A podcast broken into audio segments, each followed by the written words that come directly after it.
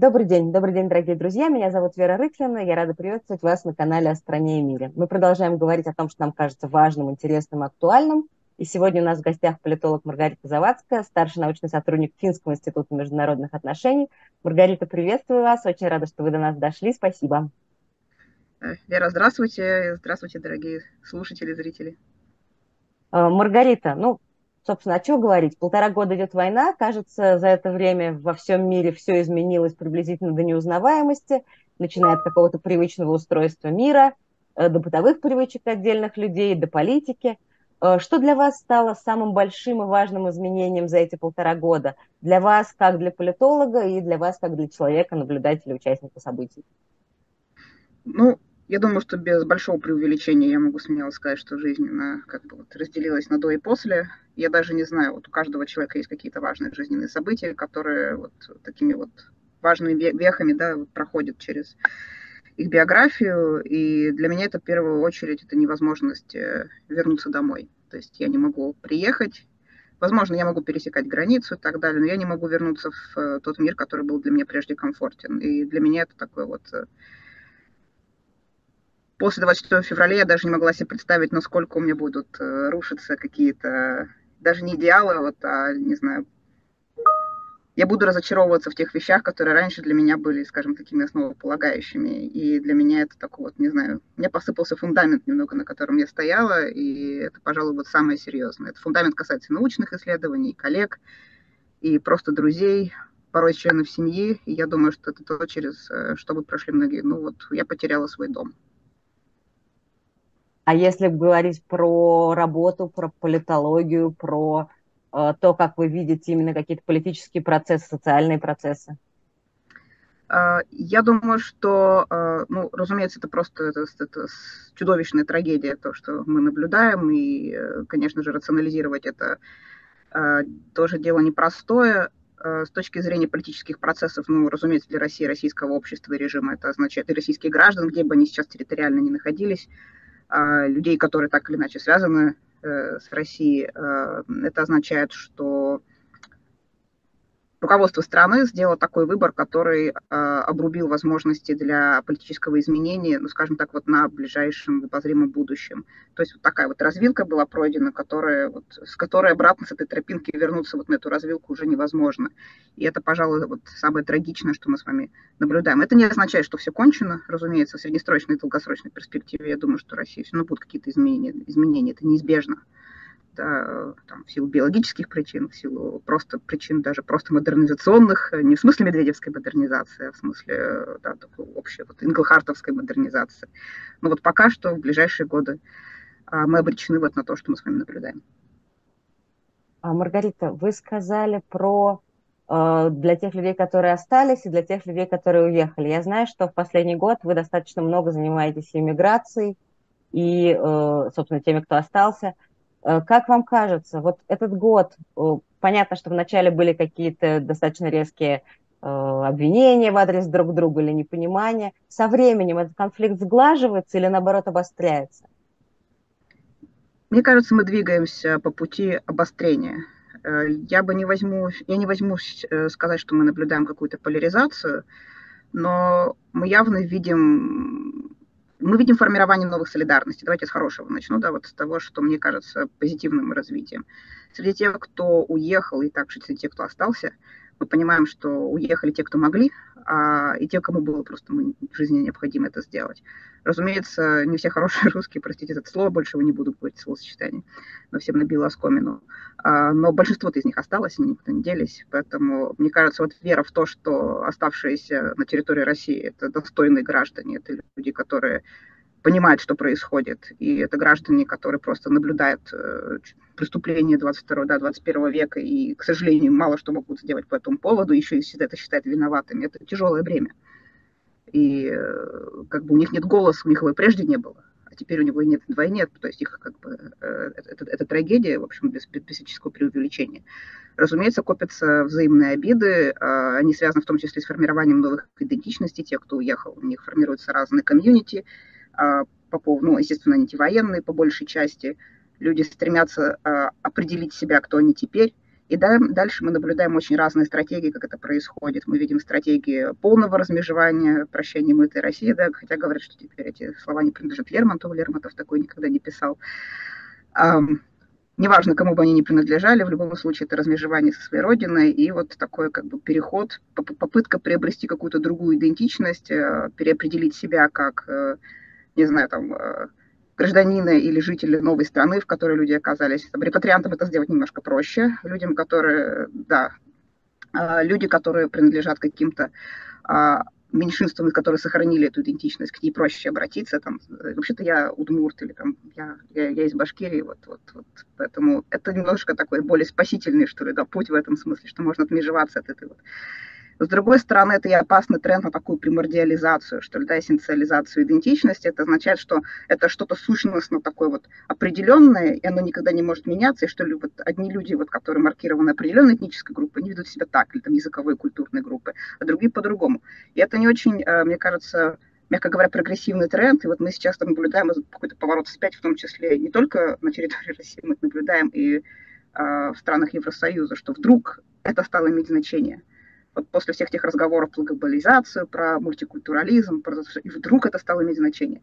И это страшно. Это то, что меня действительно пугает. И когда я смотрю вот на эти вот э, попытки людей размежеваться или смежеваться по новым основаниям, это то, где вот надо себя где-то подхватывать, там, да, вот люди, ну, не знаю, переопределять себя украинцами, там, у кого-то дедушка был украинец, я это так в полушутку называю трансукраинством, но Но это тоже проблематичная стратегия, даже с точки зрения а, тех, кто от всей души поддерживает украинскую страну и как бы принимает их более, как бы, горе как свое.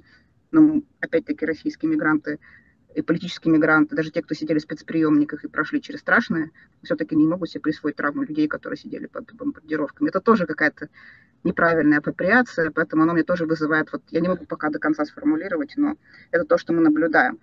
Ну и, наконец, размежевание, да, уехавшие, оставшиеся, естественно, это вот пресловутое белое, серое, зеленое пальто.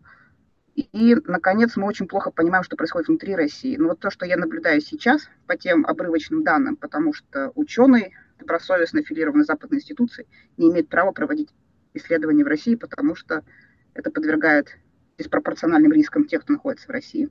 Есть люди, которые эти исследования делают, как правило, они, видимо, не связаны, не, не обременены европейской или там, американской бюрократией, когда они это делают. Но, по идее, вообще нужно получать разрешение этического комитета, и э, там нужно пройти несколько важных таких вот clearance points, чтобы реализовать такое исследование. И э, то, что происходит в России, мы пока понимаем плохо. Мне кажется, вот исследование любови Барусяк сейчас, вот они очень, э, кажется, многогранно и э, довольно точно, мне кажется, близко к реальности, мне так интуитивно кажется, да, э, описывать происходящее, мы видим, что э, формируется такая обида на уехавших, и не только, да, что они брошены, они оказались под саркофагом, про них все забыли, их лишили голоса. И, в общем-то, справедливая обида. Я понимаю, почему так. Эти люди не заслужили такого да, обращения. И это формирует вот эти разные группы. Мы видим, как вот происходит вот это вот, ну, то, что называется поляризацией, меня это настораживает, безусловно. Мы это в том числе видим по нашим данным опросным. Сейчас вот мы реализовали третью волну, и мы прямо видим, что если раньше была солидарность между уехавшими и оставшимися, там, я считаю оставшихся героем, говорил один из, э, одна, одна из героинь нашего исследования, теперь мы видим, что мы россияне, уехавшие из России, это наша доминирующая идентичность, больше там примерно 30% об этом говорят опрошенных. Все остальные я там кто-то другой. Э, я вот как бы, я россиянин, это уже вот такая вот россиянин из России э, без подчеркивания, что я покинул эту страну, уже вот не работает. Люди уже этим точно не гордятся и даже стремятся от этого каким-то образом как бы дистанцироваться. То есть в перспективе, если ситуация будет оставаться такой, какой она остается сейчас, э, то мы просто увидим граждан новых государств. Эти люди во втором поколении, безусловно, это новые финны, новые граждане Великобритании, подданные, точнее, новые испанцы э, с таким с интересной символической идентичностью, да. Вот это, пожалуй, тот тренд, который самый-самый вероятный вот, в среднесрочной перспективе. Я как раз про это хотела спросить. Э, там, скажем, год назад, я сужу по своему кругу, э, большинство уехавших говорили или чувствовали, что они вернутся. Понятно, что прошло полтора года, это достаточно большой срок, и время не останавливается. Люди находят работу, дети идут в школу, э, да, обзаводятся какими-то социальными связями и так далее, и так далее. Ведь, наверное, процент тех, кто захочет вернуться, даже если мы предположим, что в России наступит пресловутая прекрасная Россия будущего, да, процент будет снижаться. То есть на самом деле очень многие из тех, кто уехал, уже не вернутся, даже если сейчас они этого как бы не проговаривают вслух. Да, вы совершенно правы. Э, по нашим опросам и особенно по интервью, когда мы разговариваем с людьми, вот так же, как мы разговариваем с вами, э, действительно на ответ на вопрос, э, вы готовы вернуться, если да, то при каких условиях, и что должно случиться, или что вы готовы сделать для того, чтобы да, как-то приблизить этот момент. То есть мы понимаем, что сидеть и ждать, пока это случится, ну здорово, но а, для этого нужно тоже что-то делать иногда, да. Э, ждуны, как кто-то иронично сказал, из фейсбучных э, дискутантов. Действительно, это будущее, вот, нынешние мигранты, это люди, которые просто интегрируются так или иначе. Возможно, не сохранят свои комьюнити, с большой вероятностью эти комьюнити антивоенные сохранятся, потому что это коллективная травма, которую пережили люди. Это не такая страшная травма, конечно, которую переживают украинские беженцы. То есть они просто потеряли дом, там просто ну, война, это, ну, в общем, сказать страшно, это ничего не сказать. А эти люди тоже объединены какой-то вот своим горем, и я думаю, что вот где-то, не знаю, там на задворках какого-нибудь города люди будут встречаться и вот вспоминать, как они... Это связи, которые сформируются, если не останутся, сохранятся, не сформируются надолго. То есть это такой опыт, который, ну, который вряд ли с кем-то можно еще поделиться будет. А, но вернутся ли эти люди? Да, скорее всего, нет, конечно. Однако есть группа активистов, э, это активисты ФБК, естественно, это активисты а, феминистского антивоенного сопротивления или других групп, группы «Весна», например, они, наоборот, сильно отличаются от большинства уехавших. Их не так много в проценте, по крайней мере, от, от тех, с кем, кого мы просили, с кем мы поговорили.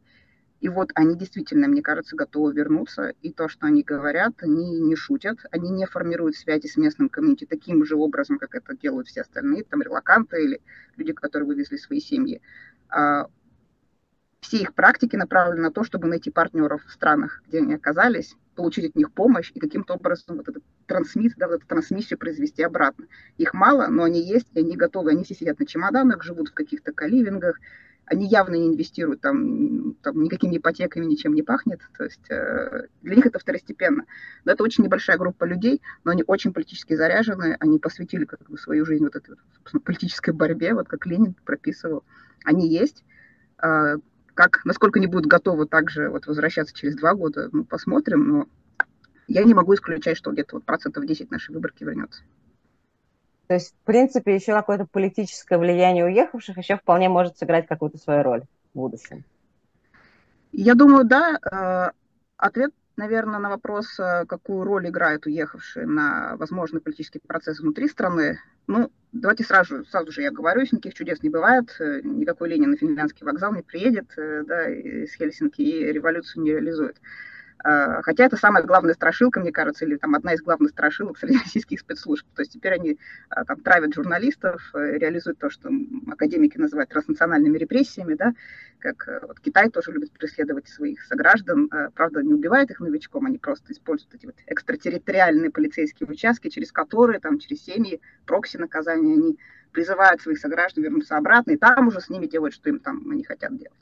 А российские спецслужбы так делать не могут, у них нет таких возможностей инфраструктурных, но вот травить красиво, так демонстрационно, ну, по-своему красиво, а, они могут, они это себе могут позволить. Поэтому это все тоже послать мощный сигнал о том, что возвращаться в Россию, даже если она будет демократизироваться, или там будет происходить процесс, ну, в общем-то, небезопасно, страна непредсказуемая, поэтому понятное дело, что люди все-таки сделают выбор в пользу спокойной, предсказуемой жизни, пусть даже она будет в стране типа Грузии или там Армении, экономически, может быть, это не то, к чему привыкли москвичи, да, или петербуржцы, но это предсказуемо хотя бы. И я думаю, что уже через два года уже будет сложно от этого отказаться. А, но, тем не менее, исследования других диаспор, да, вот комьюнити, которые оказались за пределами, показывают, что вообще-то это не бесполезные люди с точки зрения возможной демократизации. Я сейчас очень осторожно буду говорить так, потому что, да, чтобы не сглазить. Эти люди играют роль таких своего рода черлидеров, э, группы поддержки. Э, кажется совершенно бессмысленная роль, но это не совсем так. Дело в том, что уехавшие э, сограждане, которые остались неравнодушны к судьбам своей родины, даже если они сами не собираются возвращаться, это не обязательное условие. Они продолжают совершать то, что мы называем вот этими политическими трансмиссиями обратно, political remittances, это называется по-русски. Да, есть экономический, когда вы уезжаете в более богатую страну, вы зарабатываете там деньги на север России и отчисляете их обратно домой. То же самое происходит здесь, но не обязательно в финансовом эквиваленте Хотя и финансовом тоже. Люди могут донатить. Они могут донатить, понятное дело, там, э, э, помогать украинской стороне, так как они считают нужным. А, они могут помогать организациям соотечественников, и это уже имеет значение для российской внутренней политики. И они могут донатить, собственно, тем организациям, которые работают и действуют на территории России. И вот это уже действительно важно. Помогать СМИ, а, и это тоже называется political remittances, и это имеет значение, это не бесполезная вещь эти люди формируют сети связи, они привлекают сторонников, они объясняют, что не все уехавшие русские – это э, security threats, это не все потенциальные агенты-провокаторы, которые сейчас внедрятся и, а, не знаю, начнут всех тоже мазать новичком. Вовсе нет, там тоже это, это тоже жертвы режима, в общем-то, да. Это теперь такая тоже тест для европейской демократии, западной, не готовы ли они принимать людей, которые приезжают вот с этим стигматизированным красным паспортом. Ну, как бы в демократии вы подписались как-то под определенными стандартами да, отношения к человеку, вот, пожалуйста, соответствуйте. То есть это тоже отдельный вопрос, который заслуживает исследования и анализа. Поэтому, да, вот такая группа поддержки в России это особенно тяжело, но тем не менее, я думаю, это логика лотерейного билетика. Если не купить лотерейный билетик, лотерею выиграть нельзя вообще. А если хотя бы попытаться, то какая-то вот, вот сотая доля шанса, а может быть даже побольше, она появится. Ну, история любит подкидывать интересные, неожиданные моменты, когда вдруг открывается окно или там форточка возможностей, вот можно вставить эту ногу вот в этот промежуток, да, или руку, чтобы туда вот заскочить. Вот, поэтому, да, эффект маленький, но, возможно, когда-то эти люди пригодятся. Будем надеяться на историю и форточку. А, Маргарита, в одном из ваших последних постов я обратила внимание, что вы так описывали свою работу именно политологическую, как работу патологоанатома. А, замечательный образ, это значит, что политика в России умерла? Нет. Умерла, возможно, та политика, которая, видимо, э, по крайней мере, мне и моим соавторам, да, виделась как э, то, что, скажем так, воспевает, гражданскую добродетель на местах. Эм, я писала это в связи с муниципальной реформой, которую мы наблюдали в 2014 году. Дела уже давно минувших, казалось, да, уже кажется, лет, и какое дело всем это муниципалитетов. Но какое-то время, да, мы занимались исследованием конкуренции низовой, потому что вот было такое бытовало мнение, что нельзя контролировать все. Вертикаль власти, она все равно где-то должна ломаться. Такой колосс на глиняных ногах – и контролировать все вплоть до поселкового уровня, до поселенческого, ну, это бессмысленно, и это невозможно. И там должна теплиться какая-то жизнь, потому что политика, как публичная политика, да, как э, конкуренция разных интересов, групп, там не обязательно даже облеченных в партийный формат, она должна присутствовать. Э, у людей есть бизнес, есть свои интересы, там, у бюрократов, у, там, не знаю, пенсионеров, у у, се, у семей с детьми. То есть ну, какая-то какая борьба должна происходить. И мы ее регулярно видели и до сих пор видим. То есть она никуда не делась, она в России есть. Другой вопрос, что демократия, демократизация оттуда не начинается. Она снова начинается сверху. И вот это вот одна из, мне кажется, таких стратегических ошибок, которые допускало в том числе и российское гражданское общество, что теория малых дел мы сейчас вот как бы потихоньку будем красить э, скамейки против Путина, и получится то, что мы хотим. Нет, так не получается. Как бы вот, вот это рушится, к сожалению или к счастью, да, только начиная с верхнего этажа. Э, демократизация пока что исторически работает так. Поэтому, но это не значит, опять-таки, что эти низовые движения не бессмысленны. А что мы похоронили? Ну, мы похоронили остатки автономной, формальной, да, институциональной а, муниципальной власти. Вот, собственно, мы это пронаблюдали. Вот как журналисты или, там, не знаю, наблюдатели голоса, это профессиональные свидетели. Профессиональные свидетели преступлений. И мы также, как профессиональные свидетели, Э, проанализировали и зафиксировали факт смерти авто, муниципальной автономии, точнее того, что от нее оставалось, и доказали, из-за чего это произошло и кто в этом виноват. Вот такая вот грустная работа. Маргарита, а если говорить вообще про институции, остались ли какие-то живые, ну, нормальные институции в России? Потому что сейчас все говорят про полную как бы катастрофу институциональную да, и разрушение. Но что-то же должно еще как-то теплиться, может быть, там не обязательно очень хорошие и правильные, но хоть какие-то рамки формальные. Вот э, жизнь под саркофагом есть. Она, я, я не верю, что вот сейчас, э, не знаю, вот все встали и вышли в марте, не знаю, 22 года, и там все, вся жизнь прекратилась. Нет, конечно. Другой вопрос, что и трагедия, опять-таки, в том, что мы их не видим, их не видят журналисты, потому что независимая журналистика фактически тоже встала и уехала, ее уехали из страны, да, точнее. И получить э, какую-то свежую информацию с мест, корреспондентскую сеть наладить, это сложно, это мощная инфраструктурная работа. То есть мы теперь видим меньше гражданской России, но это не значит, что куда-то делась. И мы с вами не так давно туда уехали, чтобы понимать, что там жизнь, конечно же, есть. Просто, ну, как бы теперь у нас меньше возможностей до нее дотянуться и показать ее а, самим себе, прежде всего, да, и потом уже, может быть, тем, кто пытается разобраться в тем, что происходит в России. Никто не ходит и не марширует по улицам, э, по, по, по городам России, никто не разрисовывает массово там себе лица буквами Z и так далее. То есть этого нет на самом деле. А, и в это не верится, потому что если а, принять этот факт, что в России действительно все продолжает существовать примерно так же, как оно существовало, это означает, что вот такие чудовищные преступления могут совершить такие же люди, которые живут через границу. То есть это попытка дегуманизировать и экзотизировать россиян в России, ставить их монстрами, да, расчеловечить. Это тоже какая-то очень вот тенденция, которая меня, меня сильно волнует, и мы понимаем, опять-таки, что это не так. Очень важно получать какие-то данные как от журналистов, так и от исследователей, которые делают вот эти вот некорректные исследования без этических э, соглашений, потому что иначе мы никак не узнаем, что происходит. Вот. Естественно, нужно делать осторожно, такая вот диверсионная работа, в общем-то, с соблюдением всех э, принципов э, безопасности, не выдать никакой личной информации, никого не подставить, ни себя, ни своих информантов, ни не то, что исследует. С точки зрения институциональной, опять-таки, ну, организации гражданского общества присутствуют, но они, естественно, существуют не в форме НКО. Это должен четко понимать. Разумеется, остались НКО типа «Голос» или правозащитных организаций, что, чем Ольга Романова занимается, да, и вот и ее коллеги. Люди отбивают людей, которых судят по там, э, всяким экстремистским статьям и так далее. Но мы опять-таки не можем об этом говорить открыто, не можем об этом этим хвастаться, потому что чем больше мы обнажаем прием, тем больше мы себя обезоруживаем. Поэтому это такая вот или то же самое работа, например, волонтерские группы по вывозу украинских беженцев с территории России. Они есть, эти люди, у них есть целая разветвленная сеть, они знают, где их России заселить, они знают, где поднять денег, они знают, как их вывести с территории страны. Мы не можем сказать ничего о механике этой работы и задианонить этих людей просто потому, что это небезопасно, и мы убьем всю инициативу на корню. Я надеюсь, что когда-нибудь, когда вот эта большая страшная война закончится, эти люди выйдут из тени, надеюсь, что с ними все будет в порядке, и когда-нибудь вот, кто-то из этих фамилий, там, не знаю, вот, ими будут названы какие-то улицы. Я думаю, что они этого вполне заслужили. Да, это действительно совершенно потрясающая инициатива.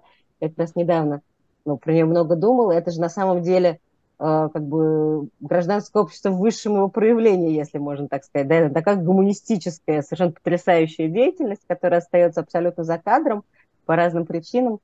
В общем, действительно, это тоже россияне.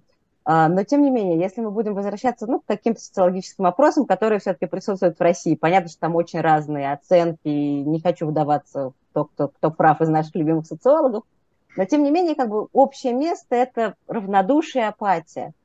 А, согласны ли вы с этим, да, и как вы ее объясняете? Это она всегда такой была, или это какие-то исторические есть истоки у этого? Ну, я первое, с чего бы я начала, э, это с того, что в России живут такие же люди, как и в любом другом месте. В это тяжело сейчас поверить, да, после кадров из Бучи. Кажется, что это человеческое существо такое не может совершить. Но страшная правда еще и в том, что это, знаете, как исследование у, криминал, у криминологов. Раньше много сериалов популярных снято на эту тему, что вот преступник, убийца, серийный убийца, это человек с каким-то вот э, надломом, да, там что-то должно сломаться. Это даже не человек в каком-то смысле, да, там... Э, но самое страшное, как бы, э, вот, правда заключается в том, что вот такие вещи совершают обычные люди. То есть просто вот люди такие же, как мы с вами. И это самое, мне кажется, такое очень разрушительное, саморазрушительное осознание, к которому многие не готовы. И Первое, да, россияне такие же респонденты, как и любые другие. Если в таких же политических условиях провести опрос в Финляндии, тогда простят мне все финны, вот там мы получим похожие какие-нибудь расклады. Я не думаю, что там вот это вот гражданственное, добро, гражданское добродетель, что-то такое вот оно выползает. Я не верю в профхома советикус, да простят меня коллеги из Левады. Я думаю, что это миф, который экзотизирует россиян, как бы тех, кто проживает на территории России, и делает их какими-то бракованными с самого начала, не знаю, а, обреченными на страшные, не знаю, муки, да, никогда не, люди, которые никогда не увидят свет. Но это же совершенно не так.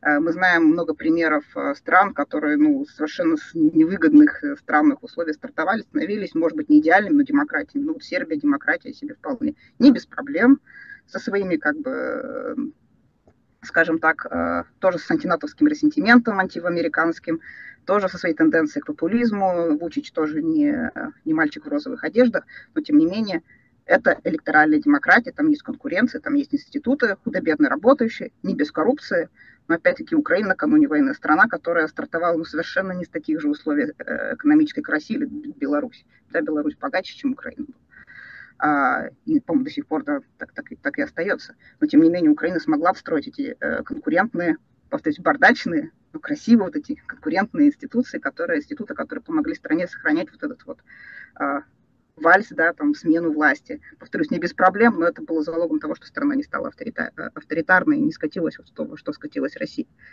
Поэтому э, общественное мнение в авторитарных условиях – это отдельная боль, это та битва, которую мы с коллегами начинали где-то в начале войны, большой войны. И мне кажется, мы ее торжественно проиграли, потому что опросы стали использоваться как оружие да, против э, того, для того, чтобы еще раз дополнительно измазать, да, не миром, да, а чем-то другим россиян. И это стало подтверждением того, что война – это не война Путина. Разумеется, это не война Путина, да, там за Путин кто-то должен быть. Но это не война всех россиян, там, вплоть до, не знаю, для, до будущих поколений. То есть нет никакой миссии, не знаю, которую бы вот нес каждый житель России, чтобы вот, вот мы хотим, не знаю, завоевать все, уничтожить Украину. Такого нет, тоже биф. А, опросы в таких условиях работают очень странным образом. Они фиксируют очень инерционную картинку, которая не меняется.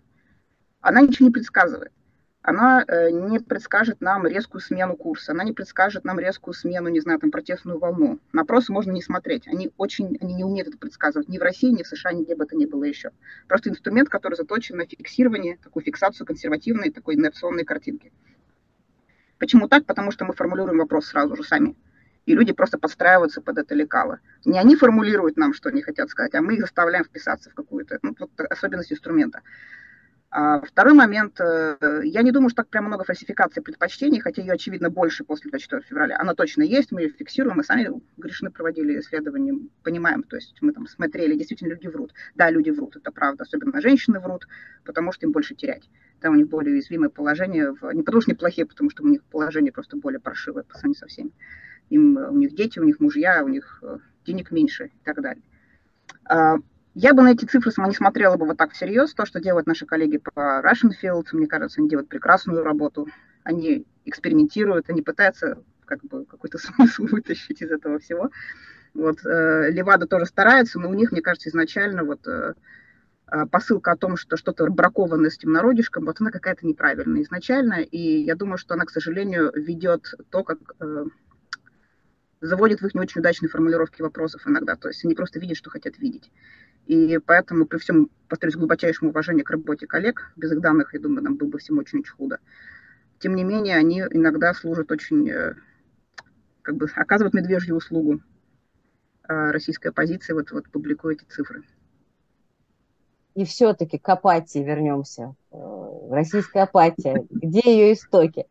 Или, вы, или про апатию вы тоже не согласны?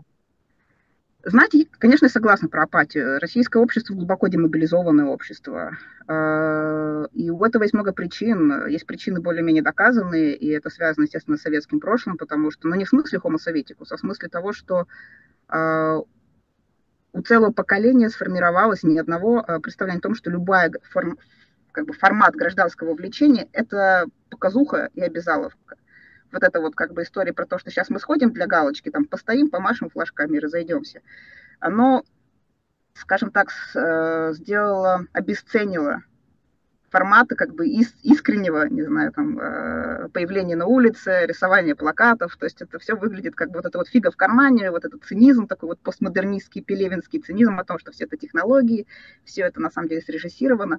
Вот этот вот постсоветский э, период увлечения черным пиаром, маркетингом, бодрияром, вот это вот все вместе, сейчас так вот э, критично скидаю в одну кучу. И вот этот вот э, травматичный опыт вот этих вот э, как у Юрчика, мне кажется, прекрасно, да, вот эта ненаходимость описана, да, вот люди зачем-то участвуют, но уже смысл этого всего давным-давно потерян, никто его не знает. И вот это переплетение сыграло очень злую шутку с э, вот этими формами гражданского влечения. И только с движением за честный выбор они стали возвращаться обратно. Э, в Москве и в Петербурге вновь люди поняли, что вообще-то в этом есть смысл. Понятно, были люди, которые выходили раньше. Э, разумеется, и в начале 90-х э, выходили люди, там, э, политически заряженные, искренне верящие в, какую, в демократию или в что-то, что должно случиться, защищали Белый дом. Это тоже люди, которые выходили. Их было много, их было больше, чем в 2011-2012 году. То есть в этом смысле апатия, да, присутствует, но опять-таки мы видим вот эти неожиданные всплески вполне себе политизированного, граждански ориентированного общества. То есть это как бы все не так просто.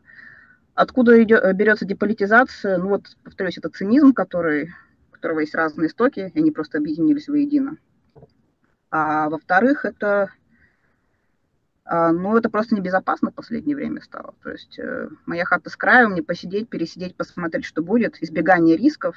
Ну, в общем-то, это здравая стратегия в краткосрочной перспективе. Да, она не делает тебе большой как бы, гражданской чести. С другой стороны, а кто тебе памятник поставит за это? Все прекрасно знают, что инициатива наказуема.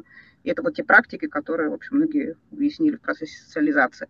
Российское общество по-прежнему глубоко демобилизовано. Пригож, Пригожинский мятеж нам хотела сказать, мятежинский Пригожин, простите, нам показал то, насколько люди не готовы брать на себя инициативу и защищать даже в тех ситуациях то, что не по должны защищать, когда вроде бы это их ну, прямая обязанность. Люди сидели и ждали прямого указания. Пока его не последовало, не воспоследовало, никто ничего не делал. Генералы там не выходили с дач под предлогом, что у них э, да, там похмелье, они не в состоянии уехать оттуда. То есть мы видим, что люди просто сидят и ждут, что происходит. Это означает, что и у режима толком поддержки вот такой активной вроде бы и нет. Ну и готовности э, защищать какие-то альтернативы, формулирования ее нет тоже. Это означает, э, я сделаю шаг дальше, что мы имеем дело с обществом, у которого нет ощущения солидарности. Это то, что отсутствует. И это то, с чем очень сложно работать. И эта солидарность, на какое основании, на, на каком э, основании она должна появиться, это задача, ну, скажем так, элит, которая должна это сформулировать. Само по себе оно редко, скажем так, вот, формируется да, из недр народных, так не бывает. И вот мы пока не видим ни первого, ни второго условия, и вот это тоже такой ну, тревожащий сигнал. Мы посмотрим, может быть, что-то где-то как-то. Маргарита, если мы с вами заговорили про элиты, возьму только значит, небольшую часть этих элит, это люди образованные, интеллектуалы, тоже в некотором смысле элиты. Сейчас она э, в некотором смысле отделена от власти, но тем не менее. Э, собственно, высшие школы, вот, вот к чему я веду. Я знаю, что вы тоже этим занимаетесь. Последнее время наш фокус нашего внимания сосредоточен на школьниках самих, учебники, военная подготовка, уроки о главном и так далее. Но понятно, что и высшая школа не остается без внимания тех, кто хочет ее менять. Почему, зачем и что там, собственно, вообще сейчас происходит? Ну, происходит, разумеется, стандартизация э, всех учебников. Понятное дело, недавний, да, вот РБК там показывал, кто там, да, на, на дожде. В общем, где бы только это не обсуждалось, э, новые странички учебников истории. Э, разумеется, украинские каналы тоже это все подхватили и стали это все разбирать, что там происходит. Э, новость, разумеется, плохая. С другой стороны, э, и высшем образовании мы видим вот эти вот э, продолжения да, разговоров о главном, там это называется по-другому, это теперь обязаловка, теперь даже вот, там, приличное учебное заведение высшей школы экономики там и другие должны будут вот этим заниматься. Но опять-таки с волками жить, по волчьи выть. Э, университеты подстраиваются, школы подстраиваются. Э, опыт вот этой гутоперчивости, он был всегда у этих институций, они являются государственными институциями по большей части, они туда финансируются, им деваться некуда. Можно ли как-то, не знаю, из, что ли, перекодировать целое поколение, которое будет вот подвержено этому влиянию. Я в этом тоже сомневаюсь, потому что, повторюсь, общество демобилизовано.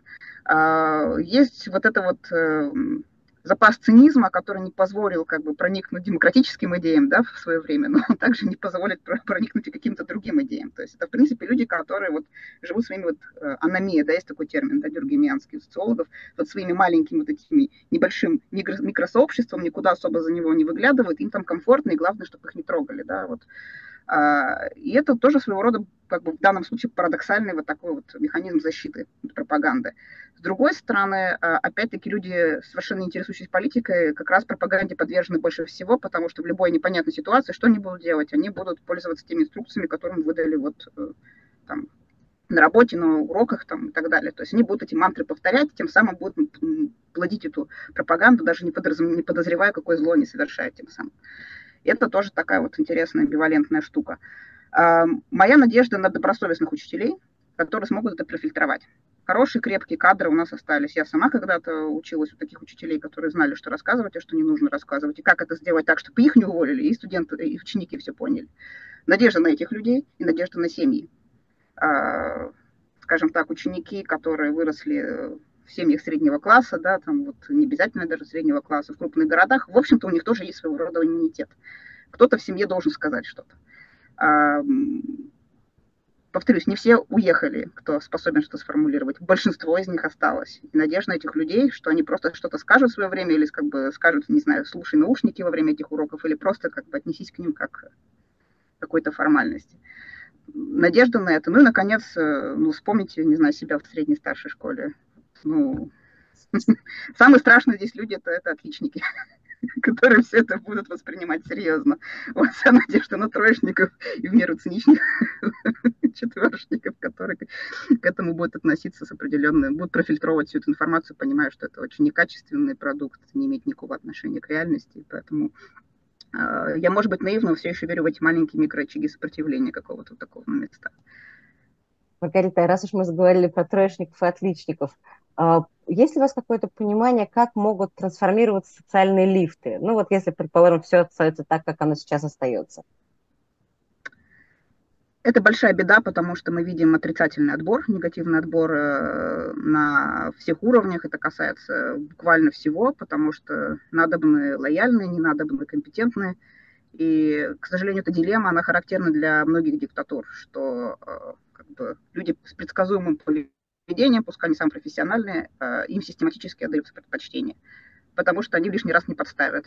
То же самое, вот, ну, вот мой опыт работы в университетах говорит о том, что ну, теперь качество преподавательского состава, особенно социально-гуманитарных наук, ну, оно, вот, э, скажем так, вот э, генералы ушли, там остались, там, дай бог, вот лейтенанты. Вот как-то так. Не всегда это плохо. Бывает, что там хорошие аспиранты приходят, они неопытные, Э, еще пока не уехали или там не могут уехать, то есть какое-то время еще будут вести, но вот в региональных университетах такой мобильности, конечно, нет, там просто изначально будет э, самоотбор, туда будут отбираться люди, которым будет комфортно в этих новых реалиях жить и обслуживать вот те идеологемы, которые им спустили.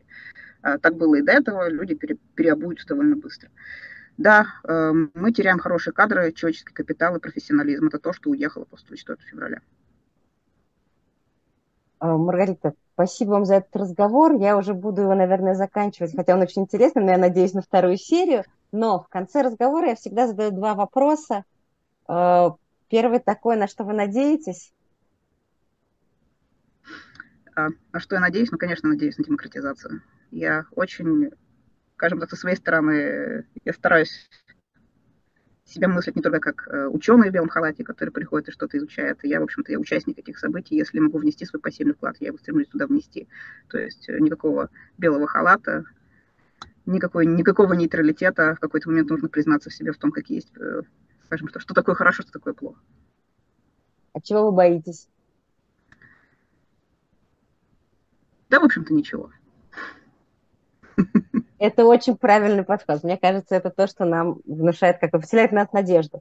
Маргарита, спасибо вам огромное. Это был очень интересный разговор. Действительно, надеюсь на продолжение. Мне кажется, там есть еще чего обсудить. Э, надеюсь, что оно будет в какой-то более приятной атмосфере вокруг и ситуации. Спасибо огромное и счастливо. Спасибо за разговор.